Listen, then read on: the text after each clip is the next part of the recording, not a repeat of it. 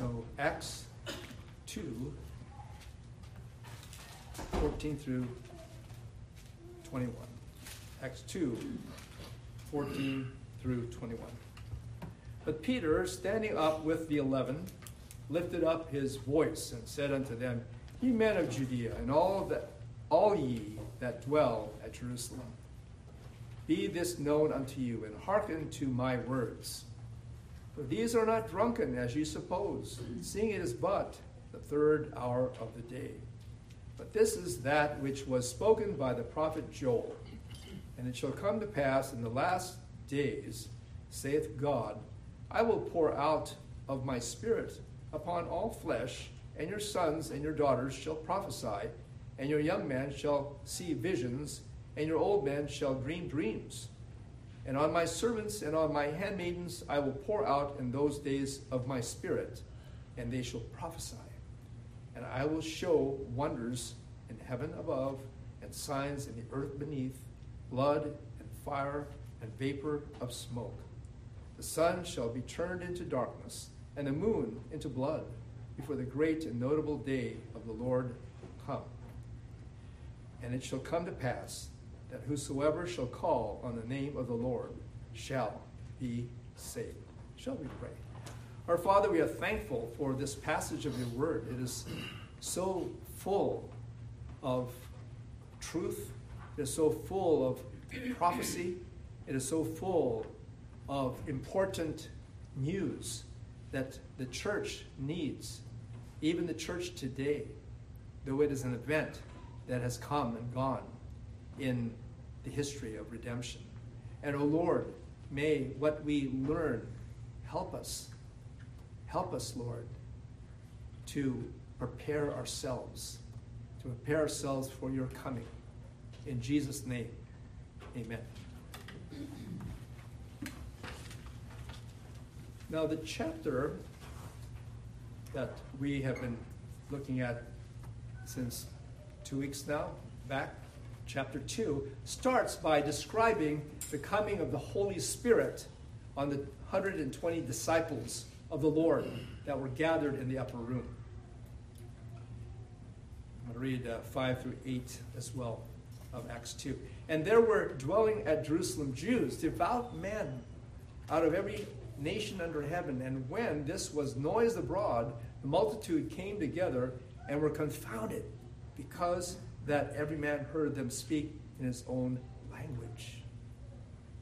And they were all amazed and marveled, saying one to another, Behold, are not all these which speak Galileans?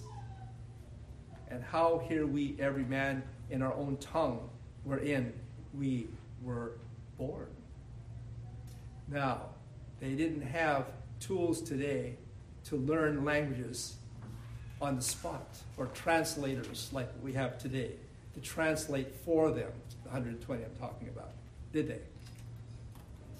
These were languages or dialects never taught to them. They spoke as the Spirit gave them utterance. It's the Spirit speaking through them. It was a miracle. They could be heard from the windows and the balconies of the temple courts. Behold, are not all these which speak Galileans, which speaks more so to the miraculous nature of it all, and how they are not educated men whatsoever, fishermen, fishermen, farmers, and the like. And then we go on to our passage. So you needed to hear that again. It's been a couple of weeks. And so in verses 14 and 15, I'll reiterate. But Peter, standing up with the eleven, lifted up his voice and said unto them, Ye men of Judea, and all ye that dwell at Jerusalem, especially those of you that, that are here and live here, be this known unto you, and hearken to my words.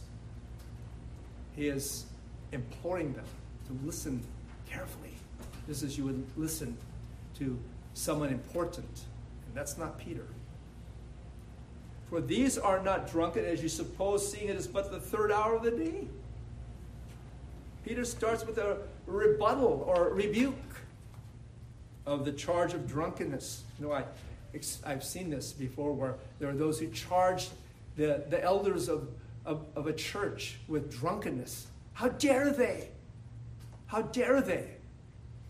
Without knowing the facts. The charge was made in jest. That is the charge of, of, of Peter. Or I should say, the charge of the Jews against the disciples. Perhaps. More than likely, though.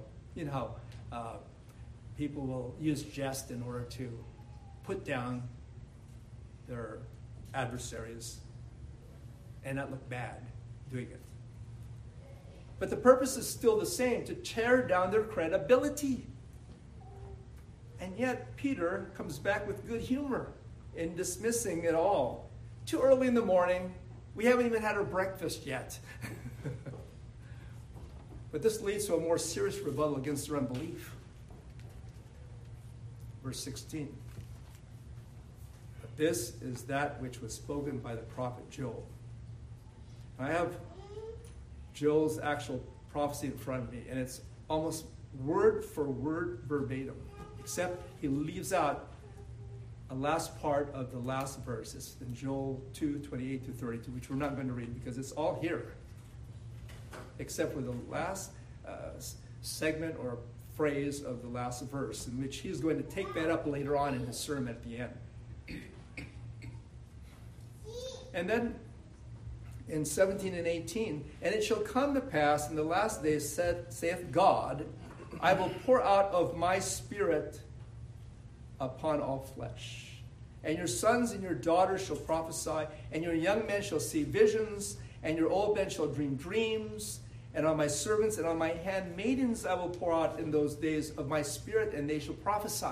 And that's what happened. There were all kinds of people of all ages, both male and female, that were speaking the word of the Lord by the Holy Spirit. Now, they weren't recorded in Scripture per se, at least the vast majority of, of them. The words of the, of the apostles, yes, and of some of the disciples, indeed. But nevertheless, they were prophesying, meaning teaching God's word, and also prophesying in that futuristic sense of what is yet to come, what is to happen. The last days is spoken about here by Peter. And it shall come to pass in the last days. Started with Jesus' first appearance on earth. And it is culminated by his second coming. So it's all the events inclusive of his first and second coming. Although it's not all unveiled immediately. Signs of Christ's first coming. According to Luke, the signs of the last days is the coming of the Spirit. The fulfillment of Joel's prophecy of the coming of the Holy Spirit. Notice it's upon all flesh. It's going to extend to the uttermost parts of the earth. It will be worldwide missions at its inception the effect of the Spirit's outpouring, the gift of prophecy. Again, the word prophecy means at least two things foretelling the future and foretelling what's already stated and written and spoken by God. It's like etched in stone, as it were, in the annals of Scripture. Also exercise in visions and dreams and words of prophecy, as we've noted already. Visions, dreams, and prophecies would continue until the canonization of Scripture, until the Scriptures were completed, and then no more. No more. That's what Scripture unequivocally teaches. And we can take that up another time. Ephesians 2.20 would be an example. 1 Corinthians 13 would be another. But in the book of Acts, these modes of revelation continued in the early church until the 66 books. We believe there's 66. We have no reason to deny it after how many thousands of years? Two. Uh, that were canonized by the church, God's people, confirmed in covenant with God. Could this also be the fulfillment of another prophecy of, of Moses when he said the following? You can look this up in Numbers 11 29. I want you to this up with me. Very uplifting scripture to us all who know and love the Lord. And that is in Numbers 11 29, in which Moses, in rebuttal to Joshua, Joshua was saying, better not do this. You're not called to office. In other words, if you've not been ordained to the office of minister or teaching elder, as we would say, also in uh, Presbyterian parlance, or to preach the gospel, then you better not. Well, Moses said unto him, Envious thou for my sake? Are you, are you saying this to protect me? Joshua?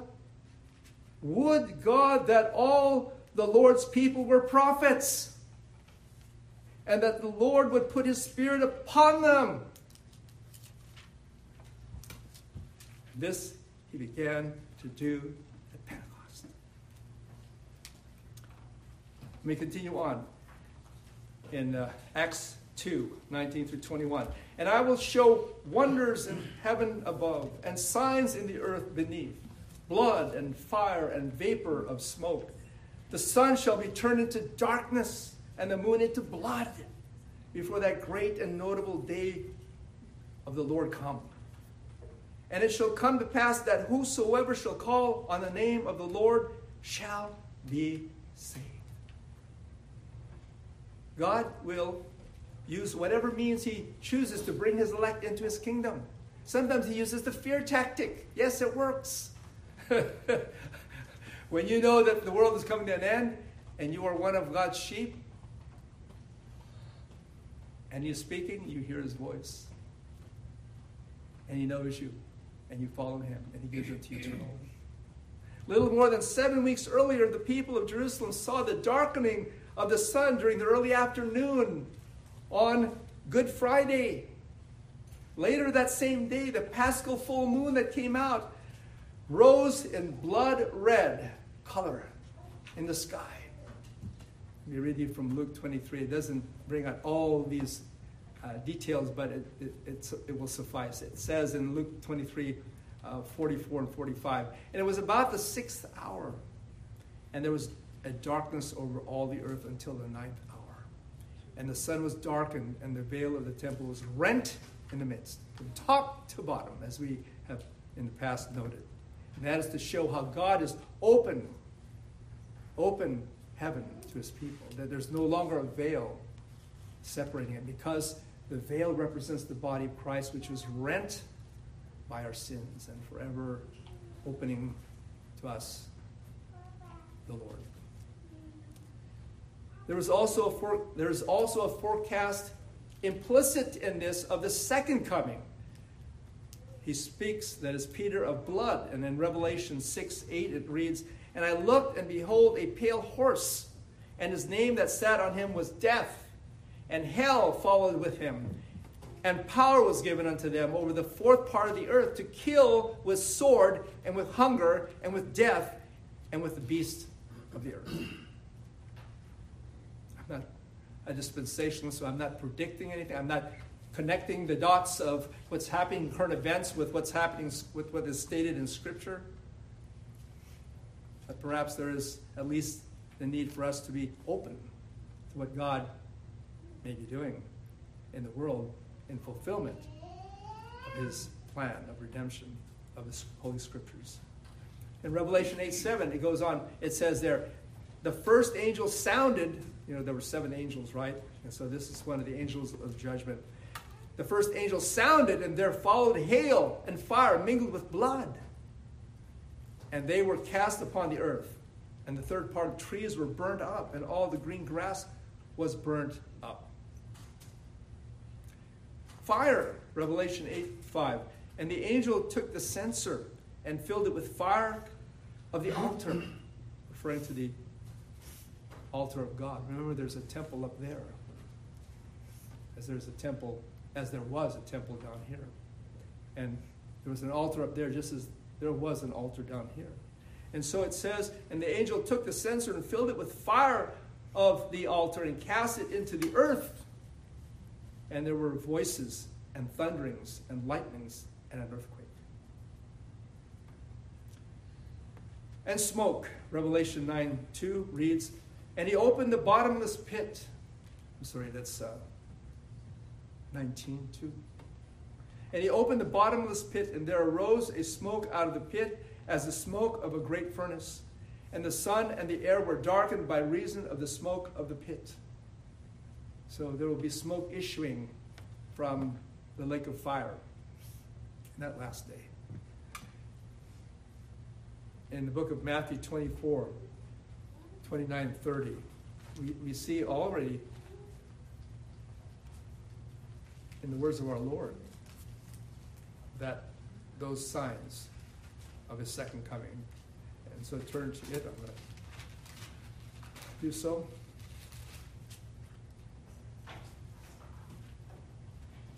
Immediately after the tribulation of those days shall the sun be darkened, and the moon shall not give her light. And the stars shall fall from heaven, and the powers of the heavens shall be shaken. And then shall appear the sign of the Son of Man in heaven. And then shall all the tribes of the earth mourn, and they shall see the Son of Man coming in the clouds of heaven with power and great glory. And one more verse. And he shall send his angels with a great sound of a trumpet, and they shall gather together his elect from the four winds, from one end of heaven to another. I needed to include that because I w- wanted to give us hope. Because if it's all doom and gloom, for all of us, and I'm saying especially to y'all, and to myself, then that's not good because it's not the whole story. Now, if you hear a trumpet, a great trumpet, then I'd say, get ready. Don't waste any more time. what is the spiritual commentary of this all? Well, sin has made an awful shambles of this world of God's moral order. And we're seeing that left and right. In fact, there's no hiding in the closet, as it were, anymore on the part of those who would call evil good and good evil. this is, once again, a condition that will be remedied, but in the meantime, it is what it is. Judgment will come on this world. Christ will return, and and he will judge the world in righteousness. It says that God will judge the world in righteousness by that man whom he has ordained, and that he hath raised him from the dead. And, house, and, and, and judgment will begin on the household of God. It says in Zephaniah, The great day of the Lord is near. It is near and hasteneth greatly, even the voice of the day of the Lord. The mighty man shall cry there bitterly. And also in that chapter, verse 18, neither their silver nor their gold shall be able to deliver them in the day of the Lord, the Lord's wrath. But the whole land shall be devoured by the fire of his jealousy. For he shall make even a speedy riddance of all them that dwell on the land. Does God kill people? Of course. He's the one who gives life and he's the one who takes it away. He has appointed our birth, and it is appointed unto, de- unto man once to die, and after this the judgment. The heart, before God's law was written on tables of stone for men's eyes to read, as it were. And now and hereafter, the law would be written on fleshly tables of the heart in order that we may respond by faith to the Lord. God seeks to lay hold of men's hearts, of men's minds, of men's wills, of men's souls, and win them in love to Himself. This is what our God is about. God is about the salvation of souls. The Holy Spirit, the Spirit empowers the servants to prophesy. That means to teach. Teaching is the authority and the weapon of the church, if you will. It's the sword of the Spirit, the Word of God. that is welded by those who, by faith and with boldness, go out and preach the gospel of salvation. And I'm talking about myself, I'm talking about all of God's people throughout history and to this present time. The Holy Spirit will come down like rain, it says in the Bible, and not selectively as he has done in the past, as he did in the anointing of the prophets and the, and the, and the, and the, and the kings, such as Saul, for example, as it is spoken about uh, the Spirit of God being upon him and how he was anointed as king by the Holy Spirit through the prophet Samuel. And, he will, and, and so he will come upon the whole earth, on all peoples. And the first thing the Holy Spirit will do is to turn his people from sin. Our Lord spoke about that. He says, It is expedient for you that I go away. For if I do not go away, the Comforter shall not come. But if I depart, I will send him to you, I and the Father. And when he has come, I will reprove the world of what? Sin. And righteousness and judgment to come. Of sin because they believe not in me. Of righteousness because I go to my Father and you see me no more of judgment because the prince of this world is judged. He is already judged and condemned. Satan. He is on his way out, he is on his way down. He's like, for example, the Japanese. Uh, uh, I, I, use this as an illustration of, uh, of, of Satan. Not that the Japanese are Satan, but in World War II, when, when the war was ended, when there was a signing of, of, of a peace pact by the Allied forces and Japan that ended the Pacific Theater uh, part of the war. There were still Japanese out there on the, on the, uh, uh, on the Pacific, throughout all the Pacific, even in the Philippines, in hiding, thinking that the war was still going on. That's like Satan. Satan is like them, thinking that, thinking as it were, that the war is still going on. It's, it's, it's already been won. It was won at the cross, and it was won at the empty tomb and it was won for his people. Praise God. And the Holy Spirit will point us to Christ. kind of getting ahead of myself here, but nevertheless, let me have us turn to uh, John 15 26 this time. John 15 26 reads. But when the Comforter is come, notice that name that is given to the Holy Spirit, the Comforter. Very significant because that is who he is to us. Whom I will send unto you from the Father, even the Spirit of truth which proceedeth from the Father, he shall testify of me, and he shall bear witness, and ye shall also bear witness because you have been with me from the beginning. So he is going to testify of Christ. He is going to point men to Christ outside of themselves to another, even to God's only begotten Son, in whom he is well pleased.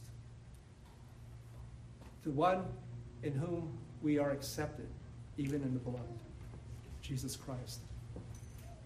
And finally, the Holy Spirit will bring new life.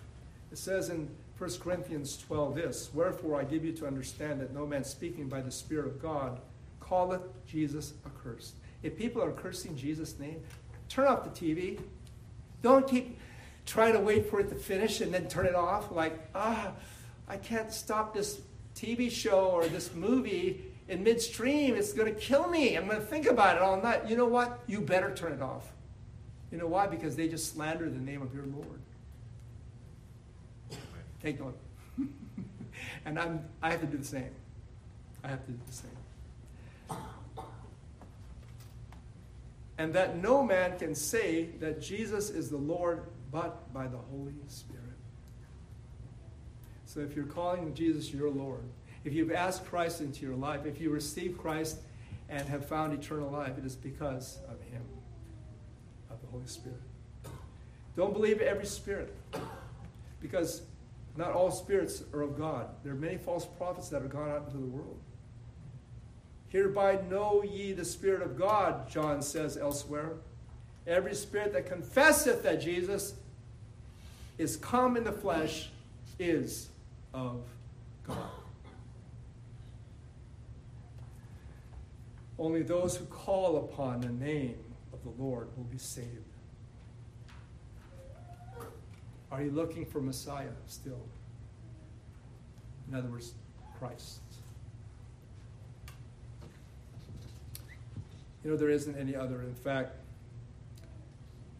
in closing, let me have us turn to Isaiah 45, 21 and 22. Isaiah 45, 21 and 22. The words of hope.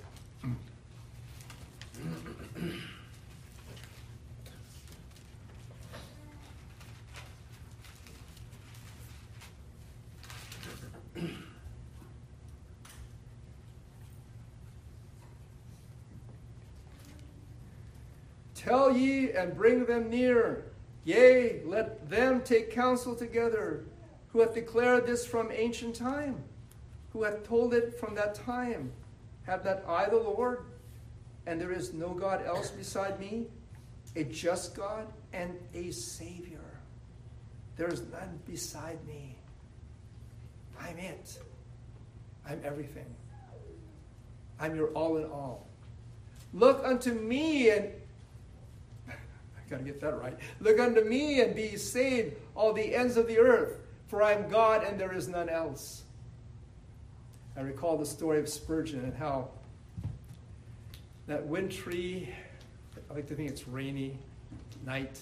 That's how I think of uh, the British Isles. My uh, brother in law and his family came from Great Britain just a couple weeks ago. So that's why it comes to my mind also. Uh, I like to think of, uh, of that incident of Spurgeon's conversion experience. You know how he was converted? He was converted by the deacon because the pastor didn't show up. The deacon took over and he began to preach. And all he could say was, Look unto me and be saved, all the ends of the earth. Look unto me and be saved. Look unto me and be saved. That's all that Spurgeon heard. That's all that Spurgeon heard. But that was enough. He called upon the Lord and was saved. And from that very day on, he served the Lord faithfully until his calling to be with the Lord in glory. Will you and I be that way? Will we? Let me read one thing, and, this is a quote uh, by uh, Matthew Henry. For as our Messiah ever lives in heaven, reigning and interceding for his church on earth, so, this Spirit of grace, the advocate or comforter that was given now according to the promise, will, according to the same promise, continue with the church on earth to the end and will work all its works in it and for it and every member of it, ordinary and extraordinary, by means of the scriptures and the ministry.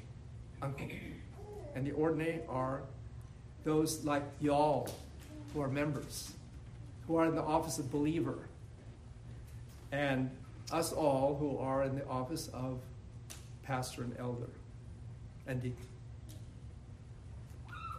This is that which was spoken by the prophet Joel, and now spoken by Peter. And it shall come to pass that whosoever shall call upon the name of the Lord shall be saved. Let us pray.